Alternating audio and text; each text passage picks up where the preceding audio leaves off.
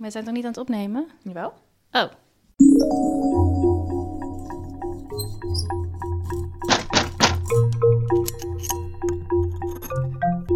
Al sla je me dood.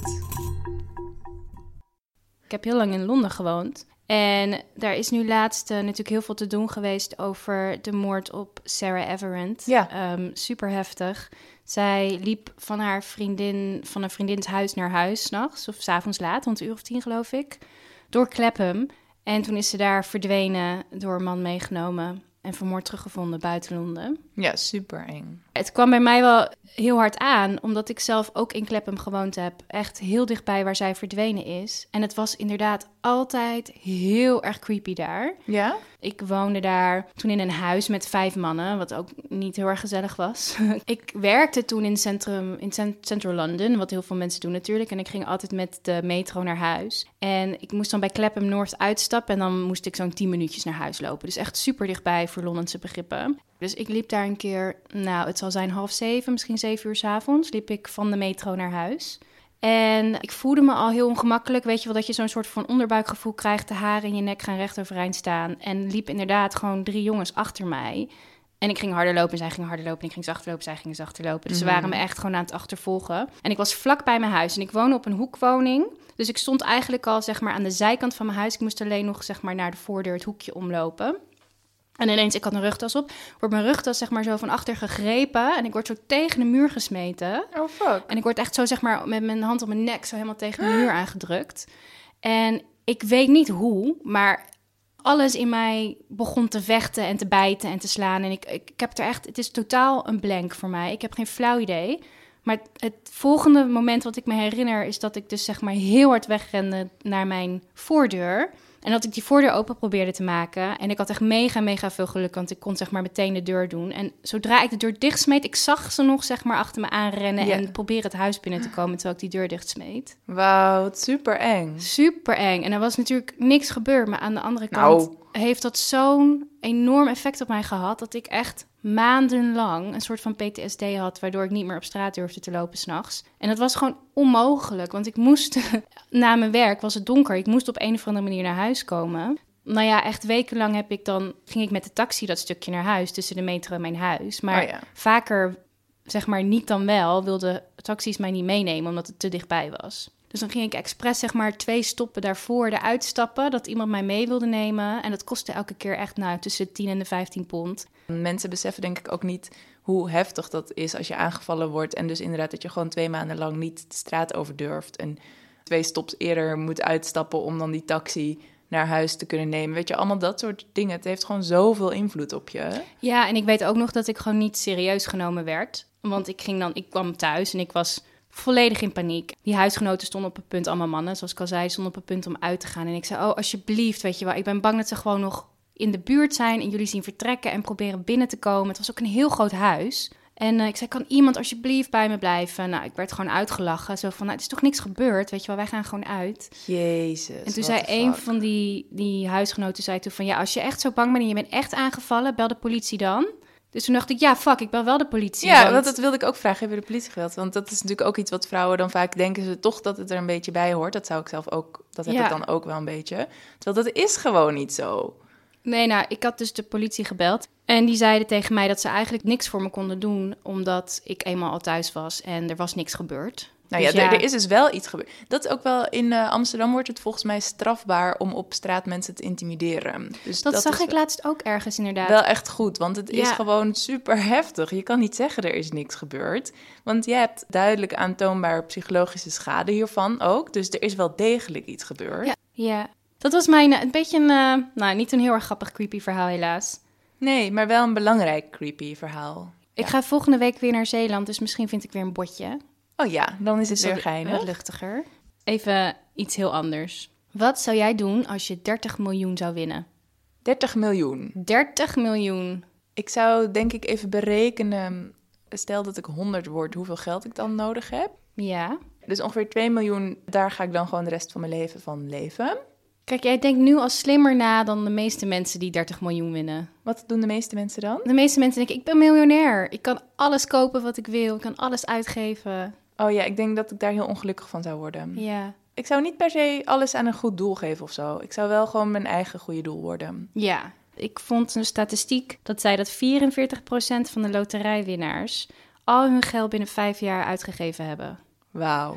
En dan daarna, zeg maar over, over all time, gaan uiteindelijk 70% van de winnaars gaan failliet. En ik heb ook wel eens gehoord dat er een onderzoek is geweest dat als je een, je been verliest of je wint de loterij, dat je dan een jaar later, zeg maar, dus in dat jaar ben je wel even heel verdrietig of blij, maar een jaar later ben je even gelukkig als voordat het gebeurde. Ja, oké.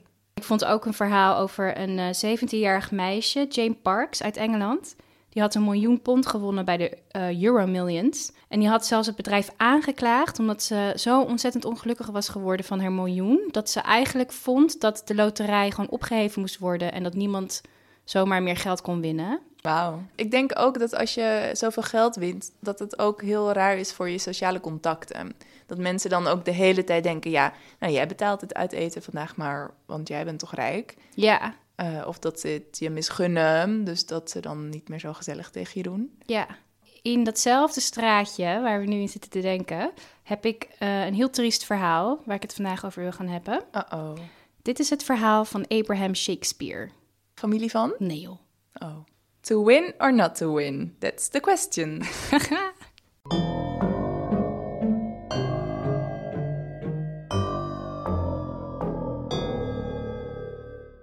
Het is 2006 en de 40-jarige Abraham Shakespeare uit Lakeland, Florida, heeft geen makkelijk leven. Abraham is arm, zijn hele leven al. En hij heeft echt nooit meer dan 5 dollar op zijn bankrekening staan. Iets wat hem heel erg in de weg staat om een echte baan te vinden, is dat hij functioneel analfabeet is. Dus ja, dus hij kan niet lezen en schrijven. Hij kan het wel, maar op zo'n laag niveau dat hij niet mee kan komen in de normale samenleving. Oké, ja, dat is echt best wel heftig als je dat hebt. Ja, heel heftig, want je valt gewoon overal buiten dan. Ja, ik had wel eens met een vrouw gesproken die, die dan was gaan leren lezen en schrijven. Die was al 60 of zo. En die was helemaal, oh, ik kan opeens kan ik het dingetje bij de bushalte lezen, dus nu kan ik de bus nemen en zo. Oh, ja. Nou, daarnaast had Abraham een strafblad met allemaal kleine misdaden, zoals hij reed bijvoorbeeld auto terwijl hij geen rijbewijs had. Wat nog zoiets wat heel moeilijk te halen is als je niet kan lezen en schrijven. Ja. Hij had een kind uit een eerdere relatie waar hij de alimentatie niet voor betaalde. Dus dan krijg je dat ook een aantekening. En hij was ook in een aantal gevechten betrokken geweest. Ondanks dit alles was Abraham, en hij werd Abe genoemd door zijn familie en vrienden, een zeer geliefde persoon in zijn buurt in Lakeland. Hij bracht veel tijd door in de lokale barbershop. Dus zeg maar waar iedereen bij elkaar komt om te roddelen en zo. Nou ja, hij deed ook af en toe klusjes voor de eigenaar van de barbershop, Greg Smith. En nou hij liep gewoon heel vaak op straat rond en iedereen kende hem. Hij, weet je wel, was gewoon een heel sociaal type. En in 2006 woonde hij bij zijn moeder en hij leefde gewoon op deze manier van klusje naar klusje. Abe was een trouwe speler van de loterij. En zodra Abe een beetje geld had, kocht hij een lot. En zo ook op 15 november 2006. Abe had een baantje gekregen van een man genaamd Michael Ford. Die Michael die moest voor zijn werk verre afstanden rijden. En Abe die reed dan tegen betaling met hem mee om hem een gezelschap te houden. Of als dan Michael heel moe werd, dan nam hij even het stuur over, zulke soort dingen. Ja, en hij had nog steeds geen rijbewijs? Nee. Oké, ja. Maar ja, je, je, hoeft op zich geen rijbewijs te hebben om goed te kunnen autorijden. Dus nee, zeker. Het is meer die theorietoets, denk ik, waar hij tegenaan hikte. Ja. Op die dag waren Abe en Michael Ford op weg naar Miami. En Michael stopte onderweg even bij een tankstation in Frostproof om wat eten te halen. En hij vroeg aan Ape of hij ook wat wilde. En Ape zei, ja, kan je twee loten voor me kopen? Ja. Nou, die loten die kostten 5 dollar per stuk. En toen Michael terugkwam, gaf Ape hem dit bedrag. En een van de loten had het nummer 6, 12, 13, 34, 42 en 52. Oh. En dat was het winnende lot van maar liefst 30 miljoen dollar. Wauw. Ja. Natuurlijk, Ape was hartstikke gelukkig, maar Michael was behoorlijk pist. Want hij vond dat hij ook recht had op dit geld. Omdat hij natuurlijk dat loodje had gekocht. Oh ja. En pas later geld van Ape had gekregen. Dus technisch gezien had hij het met zijn eigen geld gekocht. Oké. En Michael had zoiets van, ik wil tenminste een miljoen van jou. En Ape die wilde het eerst nog wel settelen. Die zei van, weet je wat, ik geef je een kwart miljoen. En dan schudden we elkaar de hand en dan gaan we onze eigen weg. Maar Michael, die, nee, die dacht dat hij recht had op veel meer. Wat een klootzak. Dus hij klaagde Ape aan. Wat? Ja. Oh, die Amerikanen met hun suingsdrang. Tijdens de rechtszaak kwam Abraham binnenlopen met een hele grote zak vol met alle oude loten die hij ooit gekocht had. Als een soort van bewijs dat hij al jaren de loterij speelt en dat hij echt die kaartjes ook gekocht had. Ah, leuk dat hij het bewaard had ook. Ja, nou dat was overtuigend genoeg, want de rechter stelde Abraham in het gelijk en uh, hij mocht de winst volledig houden. En, en schijnbaar dacht Michael toen, oké, nou wil ik die 250k wel. En toen kreeg hij dat natuurlijk ook nee. niet meer. Nou ja, dit is natuurlijk een man die zijn hele leven arm is geweest. En die wist ook niet zo goed wat hij daarmee moest. Dus hij begon het gewoon meteen uit te geven. En hij bleek ook super gul te zijn tegenover vrienden en familie. Nou, hij kon natuurlijk zijn alimentatie betalen eindelijk. En hij zette ook een miljoen in een trust fund voor zijn zoon. Dus dat is een slimme keuze geweest. Hij kocht een huis voor zijn moeder en hij kocht een huis voor zichzelf. En toen was hij eigenlijk wel klaar met wat hij wilde uitgeven. Dus hij gaf heel veel mensen gewoon heel veel geld die dat vroegen. Dat gaf hij gewoon weg. En na een tijdje dacht hij ook van ja, ik kan niet meer zomaar geld weggeven. Dus ging hij gewoon rentevrije leningen verstrekken. En zo ook gaf hij een lening aan zijn vriend van de barbershop, Greg Smith. Want die had financiële problemen en hij had een lening aangevraagd bij de bank van 63.000 dollar. Die was afgewezen. Dus Abe zei, ja, weet je wel, no problem. Ik, ik leen jou dat geld wel, dat is geen issue voor mij. Lief. Super lief. Hij was echt heel, heel gul en heel vriendelijk. En wat je wel vaker ziet bij mensen die dan ineens miljonair worden, of zoals je al zei, is dat iedereen ineens je beste vriend wordt. Ja. En mensen die kruipen uit allerlei kieren en scheuren tevoorschijn, uh, omdat ze ineens je geld willen.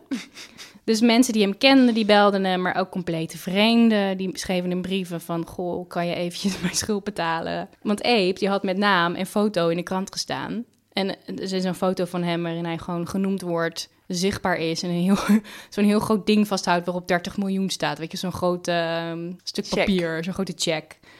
En hij kreeg bijvoorbeeld ook brieven van mensen uit de gevangenis. Dus zeg maar gewoon wow. gevangenen die zeiden... ja, kan je even mij wat geld sturen? En dat deed hij dan ook. Dan stuurde hij ze gewoon 100 dollar in een envelopje of zo. Oh, wauw. Ja. Ik ga dat ook proberen. Gewoon mensen die de loterij hebben gewonnen zeggen... hey, geef even 100 euro. Ik weet niet of je dan een heel erg goed mens bent, maar... Nee, dat is... Maar dat ben ik toch al niet. nou, je hebt je goede kanten. Dankjewel. Nou, ik las ook een verhaal over dat hij door de pers geïnterviewd werd. En in de tijdspannen van het halve uur dat dat interview duurde, werd hij acht keer gebeld door mensen die hem geld vroegen. Oh, wauw. Dus het was echt, echt intens. Hij kreeg ook een nieuw vriendinnetje en daar kreeg hij een kind mee. En dat vriendinnetje dat wilde ook allemaal dingen, dus hij nam haar mee op vakantie en duur uit eten. Maar dat, die relatie die liep toch na twee jaar of zo op de klippen, dus die stranden. Nou, en hij werd gewoon echt ontzettend verdrietig en depressief van die constante stroom van mensen die voor zijn, op zijn stoep stonden en, en een handje uitstaken. Hij riep heel vaak tegen iedereen die hem kende dat hij gewoon wenste dat hij dat geld nooit gewonnen had. En dat hij gewoon terug naar zijn oude leven wilde. Want hij was gewoon super gelukkig toen hij geen cent te makken had. En nu heeft hij ineens al die problemen en die stress en die druk. Nou ja, nu zijn we aangekomen in 2008, dus zo'n twee jaar later. Een 35-jarige vrouw genaamd Doris Moore, en haar roepnaam was Didi, die komt zijn leven binnenwandelen. En in plaats van alle andere mensen die hij kende die geld van hem wilden, zegt zij dat ze hem eigenlijk wil helpen. Ze is zelf een succesvolle zakenvrouw met een groot fortuin, zegt ze. En ze is een auteur die al een keer een financieel boek geschreven heeft. En ze is voornamelijk geïnteresseerd in hem omdat ze ook een boek over hem wilde schrijven. Over hoe hij van zo arm naar zo rijk was gegaan. En een beetje zijn levensverhaal. En nou ja, Abe vindt dit wel een aantrekkelijke gedachte. Ja. En het is ook eigenlijk precies wat hij nodig heeft. Weet je wel, zo'n financieel slim persoon in zijn leven. Want de rest van zijn um, familie en vriendenkring, die, die zijn ook niet zo gehaaid met geld. Dus hij dacht, ja, zo iemand kan ik wel in mijn leven gebruiken. En dus hij sprak een keer met haar af en toen nog een keer. En zo langzamerhand ontstaat er gewoon een vriendschap tussen die twee. Dus er was geen relatie of uh, romance tussen ze, maar ze werden Ja. gewoon bevriend. Ja. Nou, in eerste instantie zou Didi dus dat boek over hem gaan schrijven. Maar na een aantal weken besluit ze dat ze daarvoor een kantoorruimte nodig heeft. Dus Abe, die helpt haar. En die koopt een appartement voor haar van ongeveer 700.000 dollar. Eigenlijk was ze toch op zijn geld uit dan. Ja. Oké. Nou, Didi die oogde als een slimme vrouw die goed met financiële zaken kon omgaan. En ze zag er netjes uit met een mantelpakje. En Abe ging natuurlijk nog steeds gebukt onder die druk die hij voelde van al die mensen die geld van hem willen. Dus na een aantal maanden van vriendschap ontstaat het idee bij Didi dat zij Abe zou gaan helpen met zijn financiën. Want Abe ziet door de boom het bos niet meer. Ja. Didi's voorstel is om een bedrijf op te richten. Nou, en in dat bedrijf zou zij, zou Abe al zijn fortuin stoppen. En zij zou dan verantwoordelijk zijn voor het bedrijf, zodat Apes geld veilig staat. En hij op deze manier noodgedwongen het dus niet meer kan weggeven aan al die mensen die constant zijn hulp wilden inschakelen. Dus het is eigenlijk een bedrijf dat niks doet, maar waar zijn geld dan gewoon in zit. Precies, een soort van fonds. Hm. Nou ja, en Didi zou dan eigenaar van het bedrijf zijn. En die zou dan maandelijks geld geven aan Ape om zijn, zijn vaste lasten te betalen. En als hij dan iets wilde, dan zou ze dat voor hem kopen. Maar eigenlijk in feite schreef Ape gewoon zijn geld over aan Didi. Ja, Nou ja, dit lijkt ook al heel snel het geval. Want Didi begint ineens ook lekker te shoppen. Ze koopt bijvoorbeeld een gloednieuwe Chevrolet van 70k voor haar vriendje. op, na op eh, naam van de zaak zeker. Ja, op naam van de zaak. Op naam van de zaak koopt ze ook een Hummer voor zichzelf van 90.000 dollar. Wauw. En ze ging lekker op vakantie. En na een aantal maanden schrijft Abe zelfs ook zeg maar, de eigenaarschap van zijn huis... en het huis van zijn moeder en van zijn BMW over. Dus zij had hem weten te overtuigen dat dat ook beter was als echt alles in het bedrijf zat. Ja, en hij dacht dan natuurlijk dat hij er nog steeds bij kon komen... maar dat hij dan niet meer al die lasten had. Ja, precies. Dus ik bedoel, ook de belasting zou betaald worden door Didi... en natuurlijk alles wat je natuurlijk... Komt natuurlijk heel veel administratie kijken bij heel veel geld hebben. oh, Ehm, nu wil ik al helemaal geen geld meer. Nee, Dat is echt vervelend. Inmiddels zijn we in 2009 en Didi begint nu verschillende mensen te benaderen die zo'n rentevrije lening bij Abraham hadden afgesloten. En zij wilden het geld terug, zeg maar. Uit naam van Abe en die maatschappij die zij hadden, wilden, zij dat, wilden ze dat geld terug. Ja, wat op zich goed klinkt, maar ik vrees dat zij vooral eh, nog een keer op vakantie wilde. Mhm. Het begint mensen op te vallen dat die Didi ineens achter hun aankomt, maar dat ze Abe eigenlijk al heel lang niet gezien of gesproken hadden. Oh ja. Want ondanks dat hij natuurlijk ineens miljonair was, bleef hij gewoon zijn oude leven leiden. Hij ging nog steeds naar de barbershop, hij ging nog steeds naar de cornershop, hij liep nog steeds in de supermarkt. Dus het viel gewoon heel erg op dat hij ineens er niet meer was. En ook zijn moeder, waar hij gewoon heel close mee was, die kreeg hem niet meer te pakken. Didi vertelt mensen dat Abe dus heel veel stress had van dat geld en gewoon al die verwachtingen niet meer aankon. En dat hij even lekker op reis was, omdat hij rust nodig had. Hij wilde gewoon met rust gelaten worden en hij was even op vakantie. Ja, op vakantie naar de vrieskist in de kelder zeker. Mm, ik zeg niks. Daar komen we later. nou, in eerste instantie dachten mensen, oké, maar ja, niemand kreeg hem telefonisch te pakken. Maar sommige mensen die kregen wel sms'jes van hem. Oh. Korte sms'jes zo van, ja, ik ben oké, laat me met rust. Oh. En dat was al raar. En zijn neef, een man genaamd Cedric Edom, die vertrouwde het helemaal niet dat hij sms'jes kreeg. Dus die begon echt een sms-gesprek.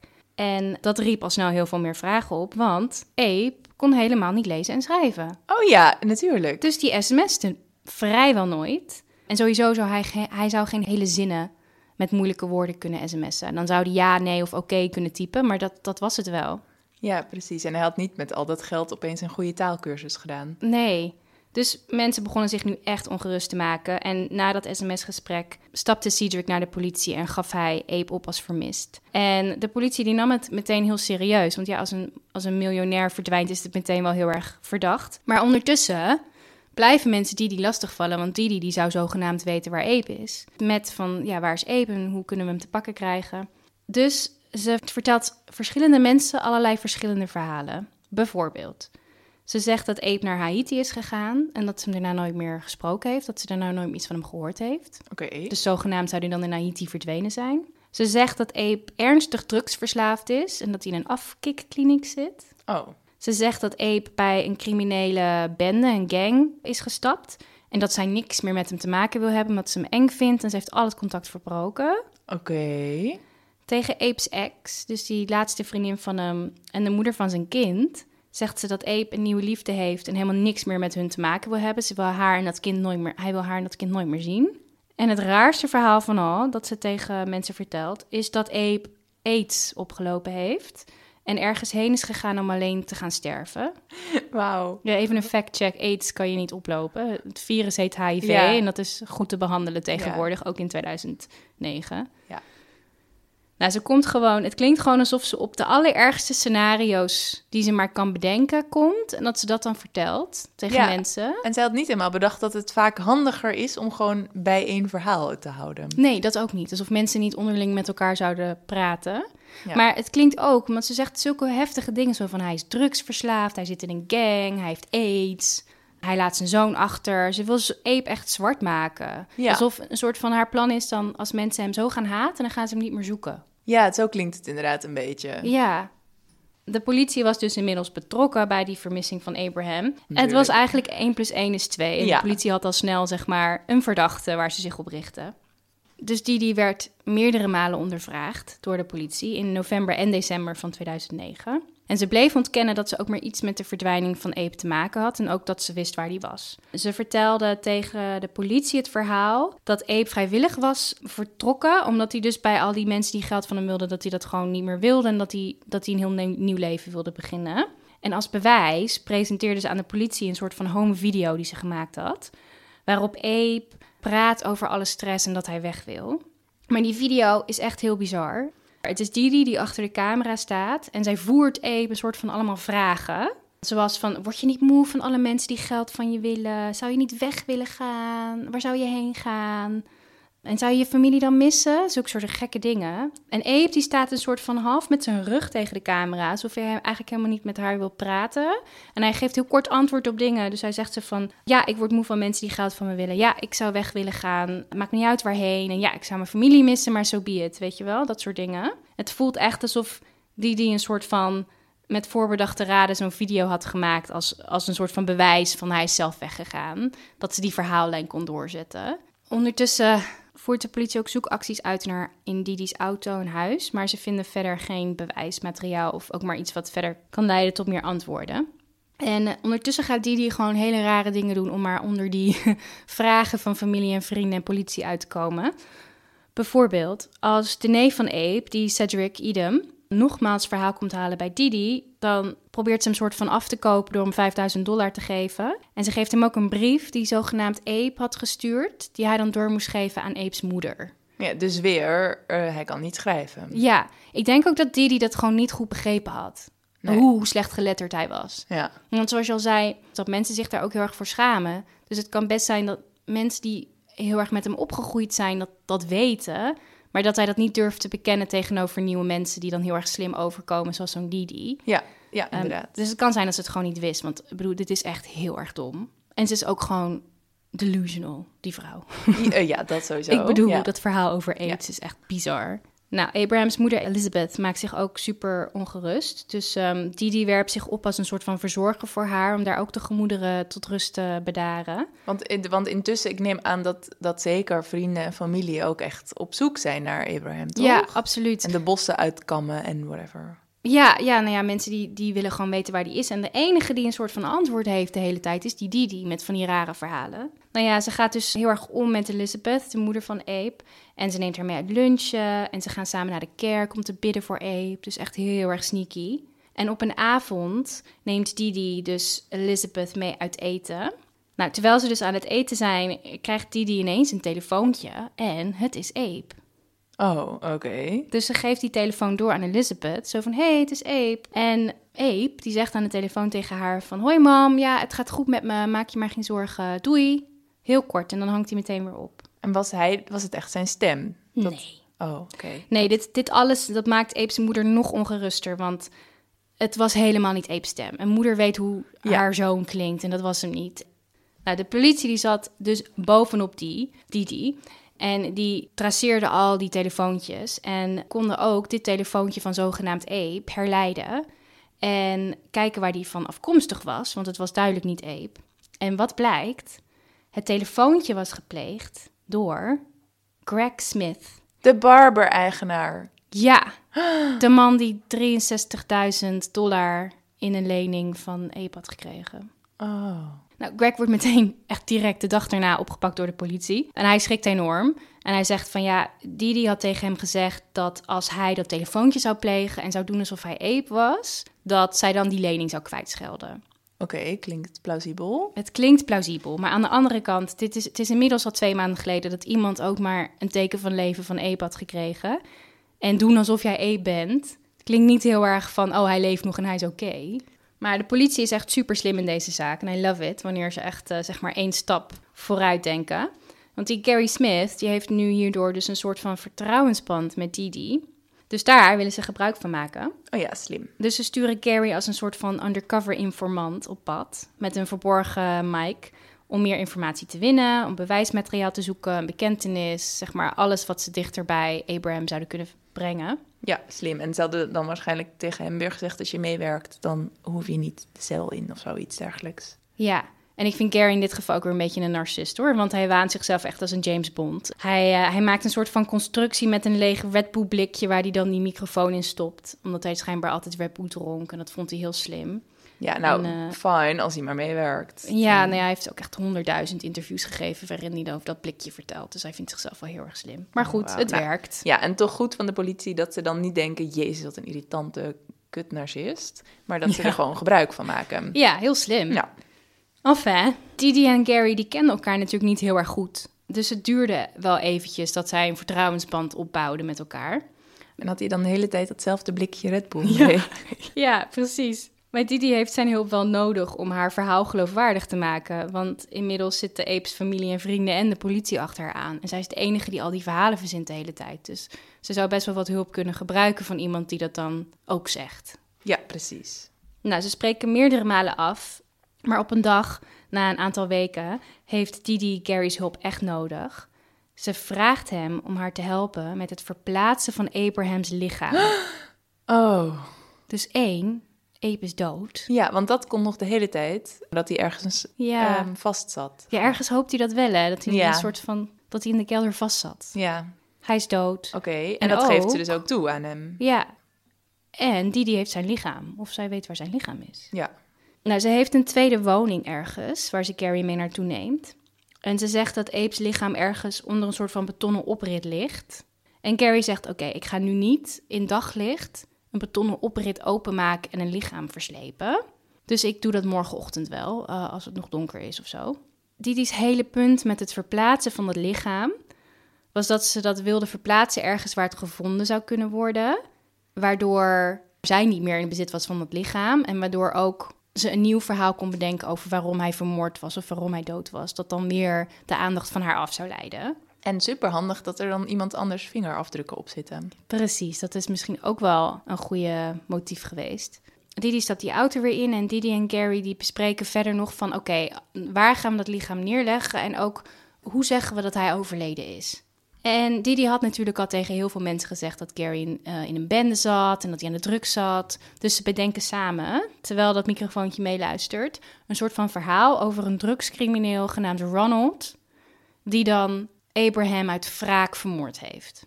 En Gary zegt, weet je wat, ik ken iemand die, die gewoon al voor levenslang de gevangenis ingaat voor een andere misdaad of moord.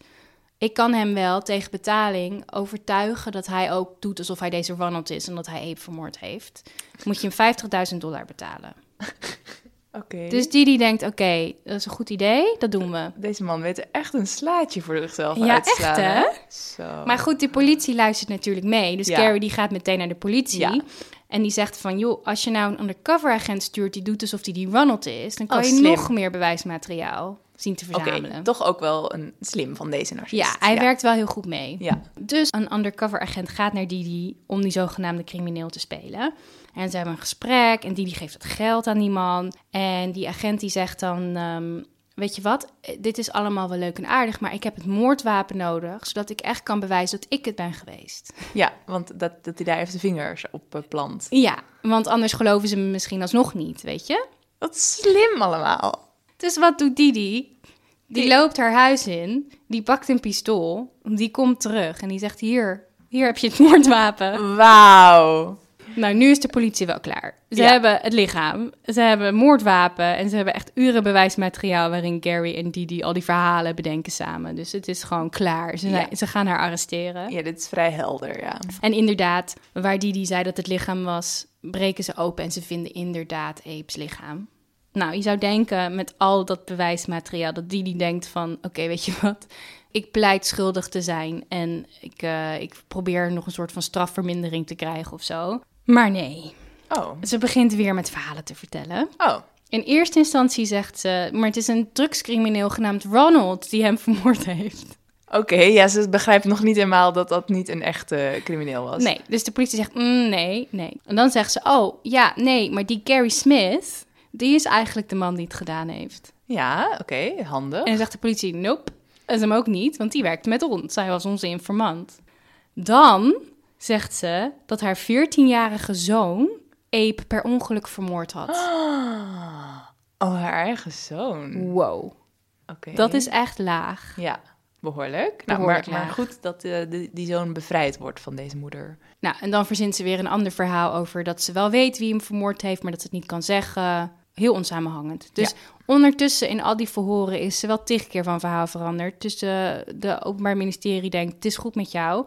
We gaan je aanklagen en we gaan je achter de tralies zetten. Ja, en er is genoeg overvloedig bewijsmateriaal tegen haar. Dus op zich hadden Ja. ze niet per se een bekentenis nodig. Nee, dit was een checkmate geval. Nou, haar rechtszaak begon op 29 november 2012 in Tampa, Florida. En twee weken later werd ze schuldig bevonden voor de moord op Abraham Shakespeare. En werd ze veroordeeld tot levenslang zonder kans op voorwaardelijke vrijlating. Heel goed. Dus ze zit de rest van haar leven in de gevangenis. Ja, het is zo gemeen en het is ook zoveel voorbedachte raden, zeg maar. Dat is niet Ja. het is langer dan een dag heeft ze dit voorbereid. Absoluut. En uiteindelijk blijkt ook dat ze meer dan anderhalf miljoen van Apes geld gewoon weggespeeld heeft en opgemaakt heeft. Wauw. Dus ze was eigenlijk ook niet beter in het managen van geld. Nee. nee, ze wilde vooral gewoon dat geld hebben. Ja, Oh, maar wat gemeen en wat zielig Ja. ook. Nou, ze zit nog steeds in de gevangenis. Nou, ze wil heel graag praten tegen de media. Er zijn verschillende van die Investigation Discovery-achtige programma's die dan interviews met haar gedaan hebben. Ze was ook bij Deadly Women, waarin ze haar hele verhaal deed. Weet je, we hebben een huisjurist. Ik zou eigenlijk ook van een huispsycholoog willen hebben. Die ons Ja. kan vertellen waarom mensen zo bizar reageren. Want het klinkt niet gezond. Nee, dat is wel een goed idee, ja. Ja. Oh, wat ik nog wel gevonden had over haar achtergrond is dat ze inderdaad vaker heel veel gelogen heeft. Er was een verhaal over dat ze een aantal jaar daarvoor had ze gedaan alsof ze in een autokaping terecht was gekomen en dat ze ontvoerd was en verkracht was. En nadat de politie daar onderzoek naar deed, bleek dat ze dat allemaal verzonnen en gelogen had. Hmm. En dat vind ik heel erg kwalijk. Want het is al zo moeilijk voor vrouwen om geloofd te worden als ze aangevallen zijn. En dan ook nog zo'n irritant verhaal gaan verzinnen, waardoor je juist nog meer. Ja. Echt hoor, Didi, veel plezier in de gevangenis. De grote wat moet je doen als je bijna vermoord wordt tip. Kaboing. Ik zag in het parool zag ik dat de politie ook als tip had om een rape-alarm bij je te hebben. Ja, ik was er zo trots op. Ik ook. Ze zijn volledig beïnvloed door onze podcast. Ik denk het ook. Ik denk dat wij gewoon heel veel goede ideeën hebben. We zijn trendsetters. En ze zeiden ook bijvoorbeeld: vertrouw je onderbuikgevoel. Nou, daar hebben we het ook al over gehad. Deel je live locatie. Nou, Ja, oké, dat hebben we ook al honderd keer gezegd. Er was er ook één, die, die hadden we nog niet. Die heeft ze dan ergens anders eh, gevonden, de politie. Stop een flesje smurfenspray, ook wel X-marker, in je tas. De blauwe kleurstof helpt de politie bij de opsporing. Ja, dat vond ik ook heel leuk. Ook dat het smurfenspray heet. Smurfenpost, dat is vaak dat je dan eh, je cocaïne kan bestellen. Oh ja. Dus het is leuk dat dit smurfenspray heet. Het is toch een beetje verwarrend. Het is misschien ook als je, dit, als je dan je smurfenspray zo even eh, in iemands gezicht spuit. Oh ja, dan is die blauw. Ja. ja, dan hoeven ze alleen maar naar een man met een blauw gezicht te zoeken. Dat is toch wat makkelijker. Ja. Nou, bedankt Parol. Ja, Volg ons op Instagram of Facebook. Dat vinden we leuk. Het Als Sla je me dood podcast. En natuurlijk, waar je dit ook luistert, kun je ook gewoon even volgen klikken. En dan krijg je automatisch een bericht als er een nieuwe aflevering is. Hoe leuk is dat? Ja, en je kan ook op vijf sterren drukken. Ja, dat is ook leuk. Ik weet dat we ook een keer eerder hadden gezegd op vier sterren, maar ik, ik kom erop terug. Vijf is beter. Doe maar gewoon vijf. Ja. Ja, ja. hoor. Nou, fijne week allemaal. Doei! Doei!